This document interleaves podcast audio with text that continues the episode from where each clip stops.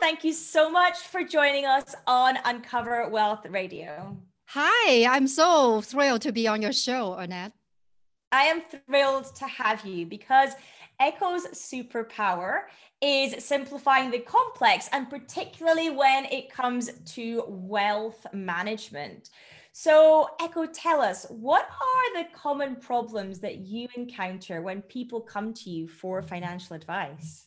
As a wealth manager uh, for over twenty years in the U S, I was a tax C P A uh, before changing my career. So um, based on my experience, uh, the most common issue I encounter when people come to me for help in personal financial planning is that they have never organized their assets in such a way they can actually answer the question like, what is your net worth? You know, mm. and also they don't, without knowing their current net worth, and they haven't done any projection for, you know, what kind of net worth they need to achieve in order to reach their financial goals, particularly retirement goals. So mm. if they rarely know how much they need when they retire, it's kind of hard to do how they can plan for their long-term goals. And the second issue, I think, is uh, emotional investing. When we are talking about a lot of people, when they invest, there is really no strategies in place. And mm. during the market downturn, they they tend to make quick and emotional decisions that are really bad for their investment return. Obviously, as you can imagine, they panic when the market drops and sell, which means they sell low, then sit the market out and wait until it takes an upturn to get back in, which means they are buying high. So as you can yes. see, that is not going to help if they make, uh, you know, this kind of mistake just a few times during market downturn. That would destroy their, you know, return. The third mm. mistake many people make is uh, too infrequently reviewing their insurance needs and coverage, particularly mm. long-term disability insurance for the major I- income earner for the family. Uh, one example could be, you know, in corporate executive or a successful business owner with, you know, earning power, uh, maybe earning over half a million a year, and has a stay-home spouse with three children in private school, uh, you know, have a financial plan that relies on that person's ability to earn income. If that person becomes disabled, the plan won't work. So I think uh, a lot of people don't review their life insurance need, long-term disability insurance need, uh, you know, regularly, and just yeah. make sure they have that coverage. And the last uh, common issue I encounter is that people over the years accumulate accounts in different places, end up with many, many statements coming in, or, you know, they just every single month they can figure out the asset allocation, like investment strategy that they can actually implement when they have so many accounts all over the place. So not only does this incur a lot of fees, it makes determining net worth even more complicated. It's almost impossible to monitor asset allocation closely to execute investment strategies timely. Yeah, absolutely. And just out of those four, I know that I'm doing two of those things. So I need to, uh, I need to revisit a couple of them. I certainly, in, um, I'm very infrequently uh, reviewing insurance needs, and also I have accounts all over the place. So that is, that's two takeaways that I have that I need to put on my to-do list for sure.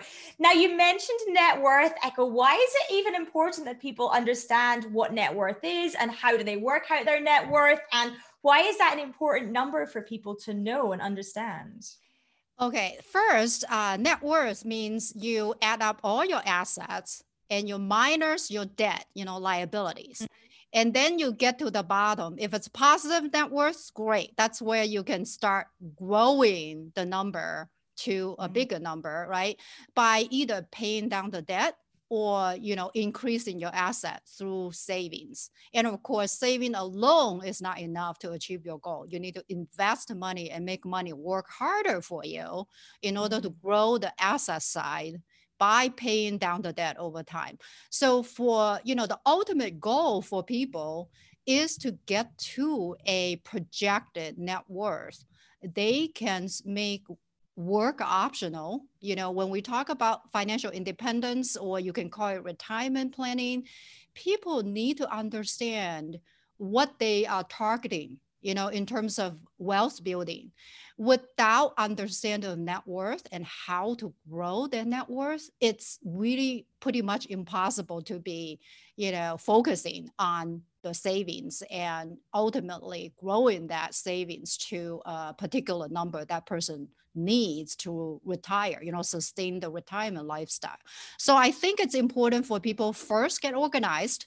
If you're not even organized, how are you going to achieve your goal? So I would say if people don't understand net worth now, they should after listening to your show, and then come yeah. up with some kind of tools to manage that net worth, meaning that you can monitor it easily. Nowadays, there are many software tools out there, either do it yourself or work with a financial advisor, and have a very specific cash flow projection on your savings and spendings over time.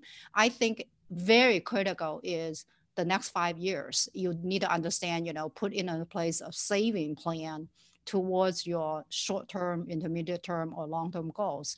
So I think it's important for people to understand where they are financially today by organizing everything and be able to answer the question, what is my net worth today?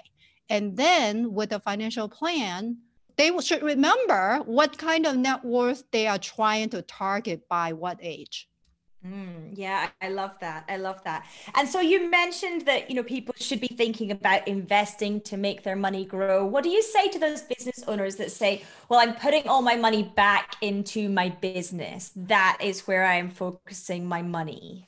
Well, as an entrepreneur and business owner myself, I have to make decisions to diversify mm-hmm. my investments. And uh, certainly, I totally understand business owners believe in what they do well because they have full control uh, in terms of decisions, and they yeah. tend to put the money back into the business. My advice is this. Of course, you need to have some emergency fund for the business to get through recession. Yes, mm-hmm. you need to have some money that's prepared to go through two or three year downturn mm-hmm. for the business to keep going. Okay, for sure, you need to have that. After you have that, you are able to think a little bit longer term.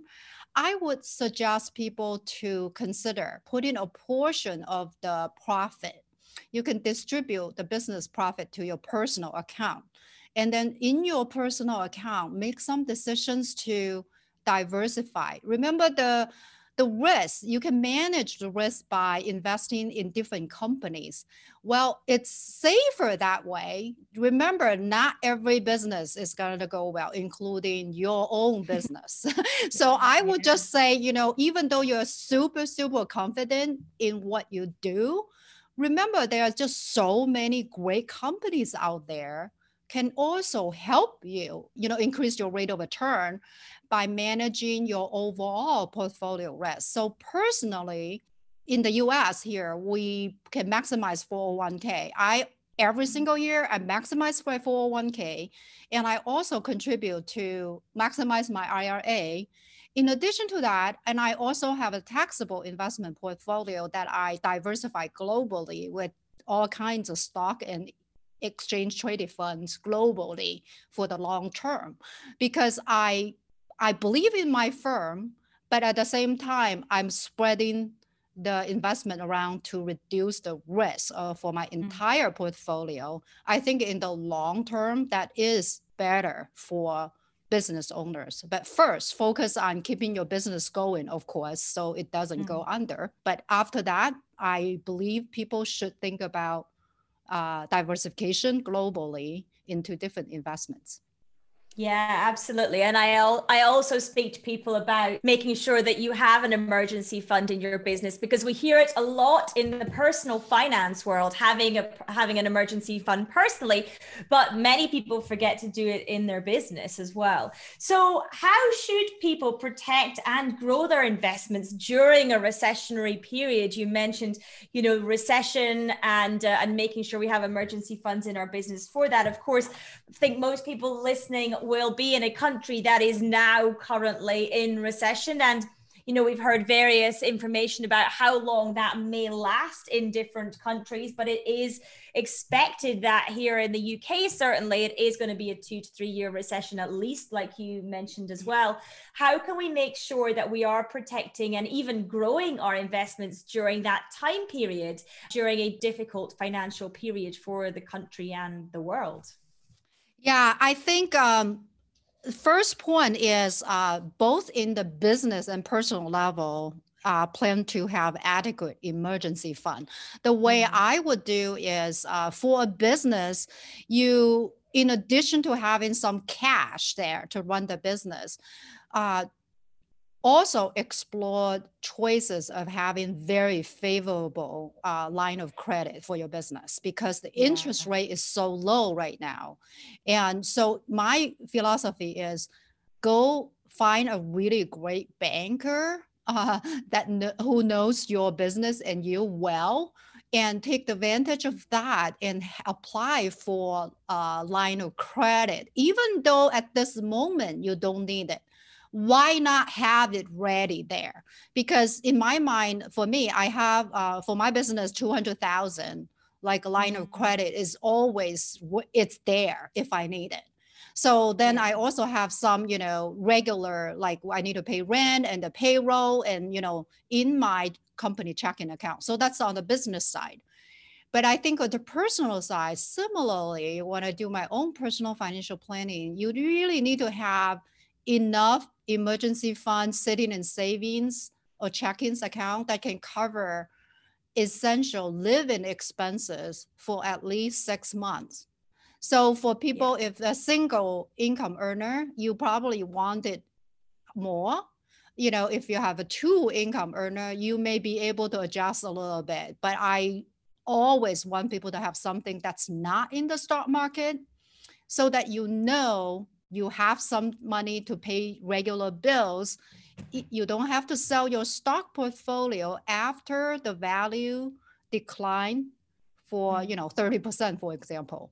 So it's critical there. And then I think the second point is each business owner and should have some kind of financial projection for your company, uh, detailed cash flow projection for the next five years. On the personal side, when I help clients, we prepare a financial plan that address uh, addresses budgeting. So mm-hmm. obviously the company has the budget, you know, personal needs to have a budget and monitor regularly. I think monthly is probably a really common way to monitor your budget and see if you're actually staying with your budget. Cash yeah. flow and personal side is the retirement planning. So this financial plan needs to address how much saving you need to help you achieve your retirement goals. Important part of the asset allocation, as we're talking about asset allocation, is you need to decide how much should be in the stock market versus the bond market and real estate and cash. So because that determines how much risk you are taking in your portfolio. As I mentioned, insurance review is important. Estate planning and tax planning. Estate planning is something a lot of people overlook. People don't want mm-hmm. to talk about, you know, what happened if they become disabled or die. Uh, but yeah. during pandemic, it's even more important to review their estate plan. So in this financial plan, I think it will help people at least have a better understanding of what kind of risk they can afford taking in their portfolio. And I want people to remember that uh, you know, when they work with a financial advisor or do it on their own, they need to carve out their investment portfolio to address different kind of goals based on the time horizon too. So mm-hmm. if you're talking about, we already talked about emergency fund, right? That's unplanned expected expenses. But if you foresee some kind of expenses in the next three to five years that you need to pay, well, they, I don't think you should invest that money in the stock market, because when the time is relatively short and you know you have to pay, don't put that portion in the stock market. Put something in more conservative investment that you make more interest than the savings account, such as a short-term bond or short-term bond fund. And then, you know, for anything beyond five years, ten years, or several decades, well, you have the time to take more risk and grow your portfolio. For the long-term investment, uh, you must invest with long-term perspective. That means stock markets in general will give you the most growth potential. So I want to remind people, successful investing experience requires patience and discipline, yeah. right? And then um, I, I also want people to remember that we are human. We have behavioral biases.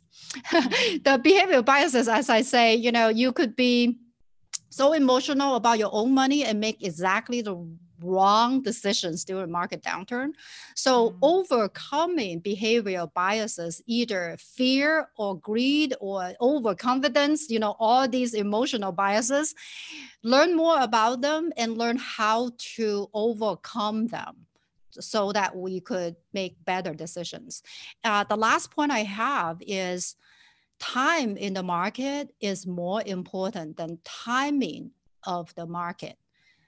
Ah, uh, that's a great thought. Yes, absolutely. Yes, and I want to remind people, when the stock markets are going to be volatile, you should expect it to be volatile. But if you, as I mentioned, if you have a financial plan that you know you don't need that portion of money for a decade or longer, why do you care if the price is what tomorrow? I mean, or next month? Does it really matter? Well, if the market goes down twenty percent, it's buying opportunity for people who can save more for their long-term future, right?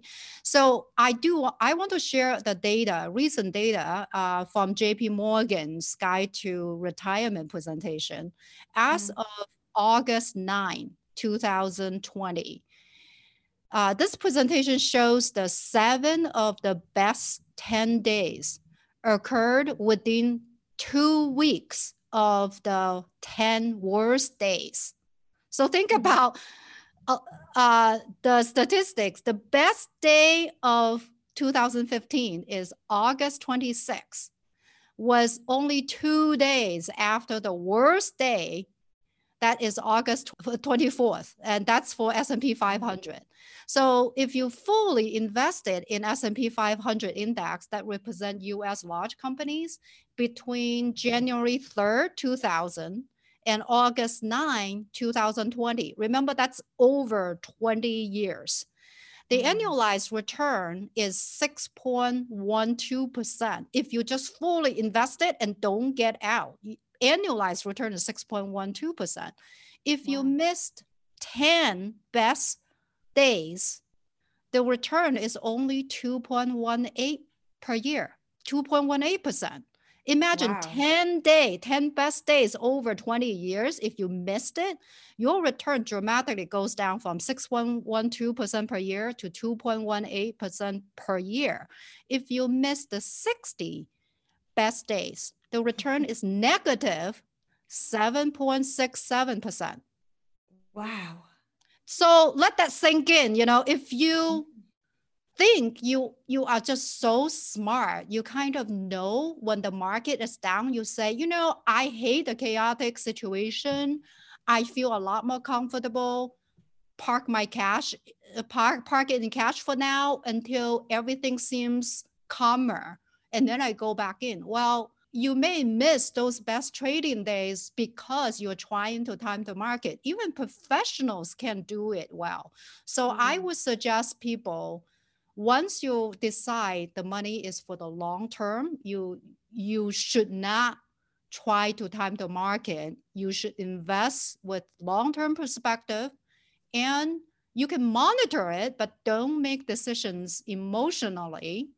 You are more likely to get the market rate of return over time. But if you try to time it, you could end up with losing seven percent a year or make zero percent rate of return if you are really unlucky, right? Yeah, that's incredible. So would you overall recommend that as people are building up their investment portfolio, that they do have kind of fingers in every pie, as it were? So they do have money in stocks, they have it in bonds, they have it in real estate, and they have it in cash. So they have that kind of risk spread and they have all the boxes ticked. Yeah, when we when I talk about asset allocation, of course, mm-hmm. the basic idea is you want to invest in assets they, that do not go up and down at the same time in terms of value. Yes. You want some money go go up when the other assets go down. That's how you can reduce the volatility of your portfolio, right? And that's more Makes effective, sense. like effective diversification. Don't put all your eggs in one basket. Uh, in mm. terms of technically how to build it, that requires a lot more work. You need to dive in first. At the first level, you need to decide how many percent is uh, should be allocated to stock market in general. And that is something I believe a lot of people should allocate a lot more in stock market versus bond market or cash, you know, for the long term. And of course, the do some stress tests of this hypothetical model to see during market downturn, for example, this spring, can you tolerate thirty percent down and still stick with the strategy? Ask yourself that question, yeah. because we just experienced that, right? So if you are not somebody who's going to stick with this long-term, you shouldn't be putting ninety percent in the stock market and then you freak out, right? So it can be toned down in terms of risk, adjusting down. And then in that stock put uh, allocation, you can decide how much should be in the U S, how much should be overseas and in emerging market, and then decide different companies have different characteristics and how many percent should be in large companies, more established companies. So we could go down to a lot more detail, but in general, people need to have a lot more money in all kinds of companies globally so that when one country is going through recession, maybe there are other opportunities in different countries that could do well. So I would also suggest people don't just invest in your own country and be done, because then you miss out opportunities in other areas, other countries. Mm, yeah, that's something I hadn't even thought of, actually, was that diversification into other parts of the world, because yes. people are on different cycles and people are, you know, people are in different um, periods of recession or, or otherwise in in their kind of economic cycle. And also, as you say, different uh, sectors in mm-hmm. different countries are also on different things. So that's definitely something to think about, I think, as well. Gosh, Echo, there is, I have got pages of things that I need to go away and research more about and find out more about and uh, think about when it comes to my, uh, my own investment portfolios and my own kind of wealth management and those kinds of things. But if people want to connect with you uh, more to find out more about how either you might help or support them, or um, you know, some more great content from you, how can they find you? What's best for them to go to? Where's best for them to look? Yeah, I have written a book trying to help a lot more people to start financial planning right now, even though they are not wealthy. So the book was released in June in the U S here. Uh, it's called Own Your Future, One Woman's Story of Immigration and Financial Freedom. So you can go to my personal website, own your future dot guru. That's G U R U. So own your future dot guru. Uh, because I want to be per- financial guru for many people, even though I may not be able to serve them as their personal financial advisor.